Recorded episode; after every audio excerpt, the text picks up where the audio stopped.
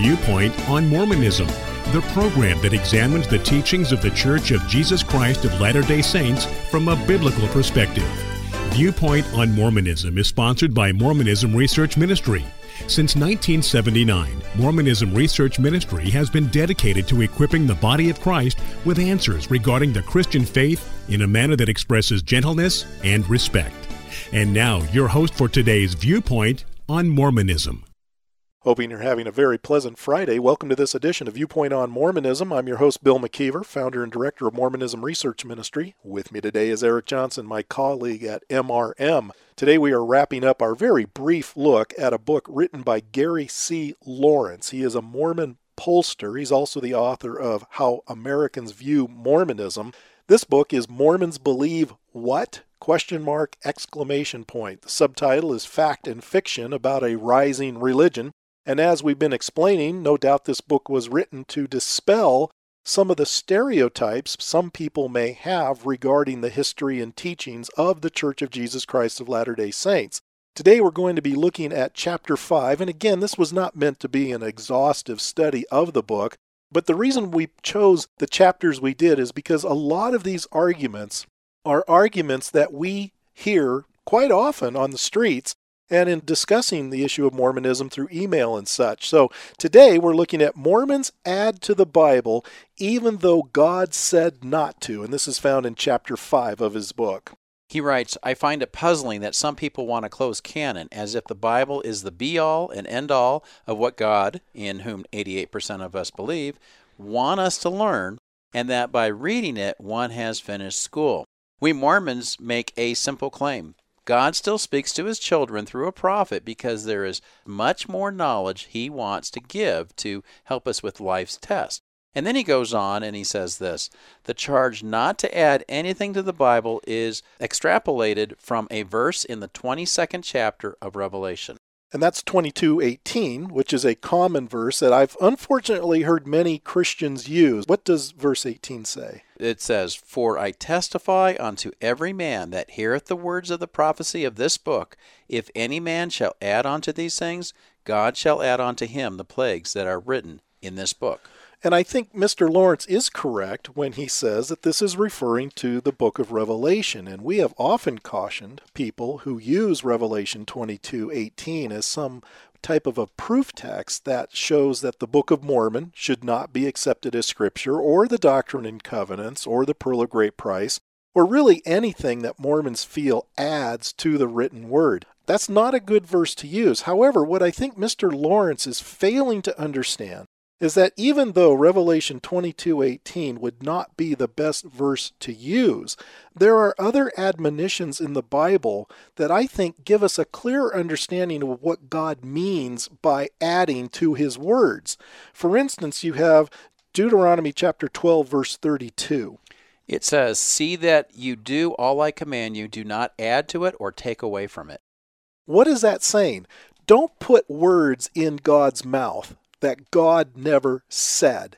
You see, that is really the major sin of false prophets. They will come claiming to speak on behalf of God, and they will add things that God never decreed. We also find the same type of admonition in Proverbs 30, verse 6. And I'm reading from the King James, since that's what Mormons use. Add thou not unto his words, lest he reprove thee, and thou be found a liar. Folks, we just don't attribute to God things that God did not say.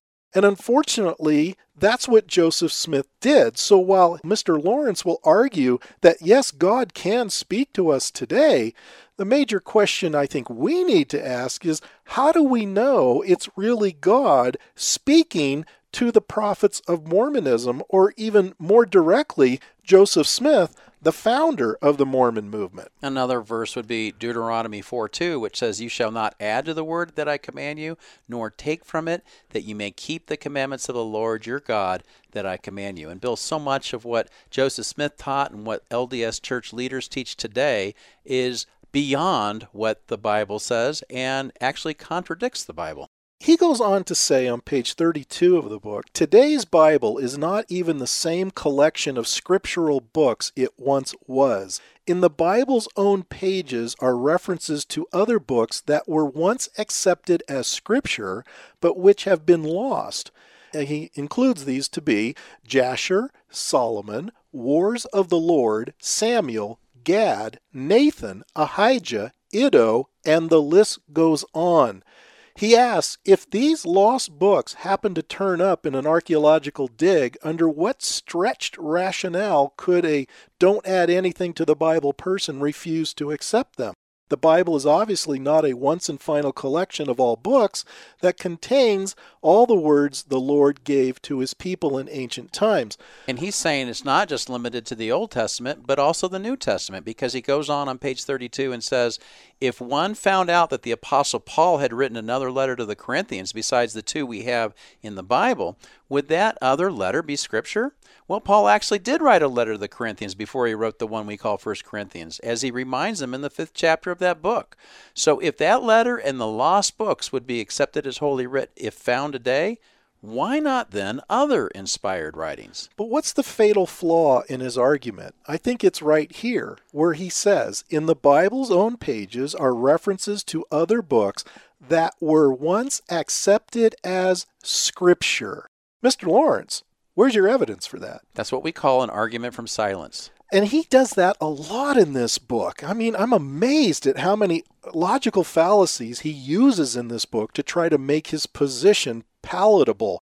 But when he says books that were once accepted as scripture, what evidence does he give for that? He gives nothing yes, the Bible does mention these books, but how do we assume, just from its mere mention, that these books were part of the scriptural canon used by the Jews in the Old Testament? What he's trying to say is that there was the greatest conspiracy, that there were books that were considered to be scripture, and somebody went to all of the sources and took them away. And that just seems preposterous to me. There's so many questions that could be raised in this, and unfortunately, a lot of his readers probably wouldn't even think through a lot of these questions that really should be asked. On page 33, he says, When we Mormons tell the world that there are additional scriptures, the standard answer we hear is that God may have more that he could say, but he has given us, quote, all we need to know. We submit that the differing interpretations of the Bible are prima facie evidence that indeed mankind does not have all it needs to know. Now, here's the problem that I have with that first paragraph. When he says, yes, people will admit God has the possibility he could add more, but we would argue he has given us all we need to know. Why would we draw that conclusion? Well, I think it would be because the Apostle John seems to draw that very same conclusion in John 21 25. This is what John says. Now, there are also many other things that Jesus did. Were every one of them to be written, I suppose that the world itself could not contain the books that would be written. Now, no doubt John's using a little bit of hyperbole there, but the fact remains that John seemed to be perfectly content with what was available at that time. He doesn't seem to be in a panic that there's more that we should have recorded that Jesus said, or more events that Jesus participated in that he did to make it complete. It seems that John is perfectly content to say, hey, look, what you have here is enough. And then later on in 1 John 5:13 it says I write these things to you who believe in the name of the son of God that you may know you have eternal life. Now John had every ability to add these other things if he were a reputable disciple he should have done that but he apparently as you say had enough there for people to get the main gist of what the gospel is about. Whenever I hear Mormons use the argument that God has spoken to our prophet. The question I have to ask them is how do I know Joseph Smith was a true prophet? You might assume as a Latter day Saint that he was a prophet of God, but how did you come to that conclusion? Many of the Mormons that I talk to will tell me, well, I prayed about it, and God gave me a, a, personal revelation that Joseph Smith was inspired by God to restore the true church back to the earth, to give us what they call the restored gospel. Isn't that a little bit dangerous considering that a lot of religious people in many belief systems throughout the world could probably draw that same kind of a conclusion based on what they believe regarding their own leaders Sure. and their religious organization or belief system? Of course. John Owen, born in 1616, died in 1683. He was a 17th century theologian. John Owen said this If private revelations agree with Scripture, they are needless. If they disagree, they are false. That has been a premise that I have used throughout my Christian walk ever since I first read this quotation many years ago. Think about it. If private revelations agree with Scripture, why would you need them? It's concurring with what we already have. But if someone's revelations happen to disagree with what the Bible already declares, shouldn't they also be classified as being false revelation? Because God is not going to contradict himself. Therein lies the problem, folks. We look at a lot of the things that Joseph Smith taught, and we see that they are in direct conflict to what God has already revealed.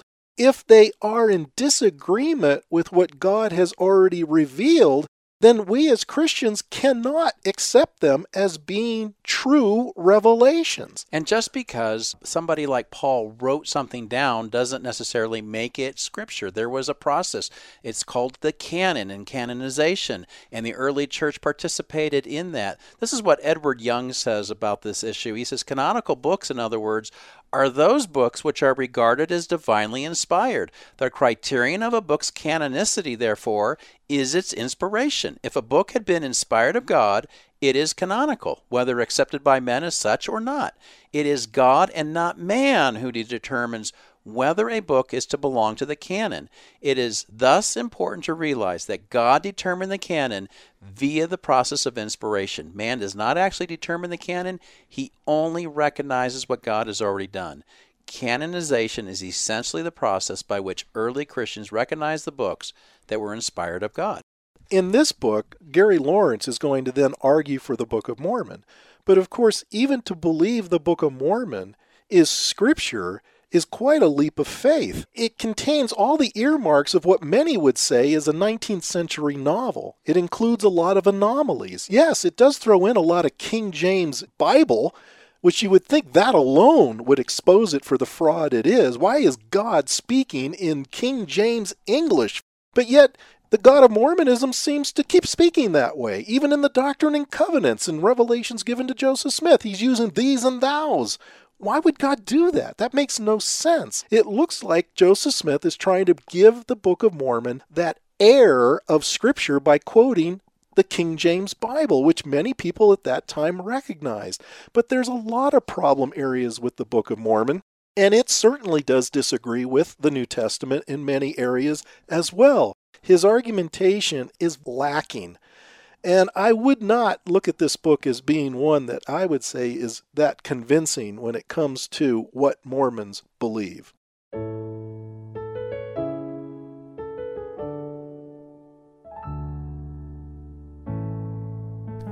Thank you for listening. If you would like more information regarding Mormonism Research Ministry, we encourage you to visit our website at www.mrm.org, where you can request our free newsletter, Mormonism Researched. We hope you will join us again as we look at another viewpoint on Mormonism.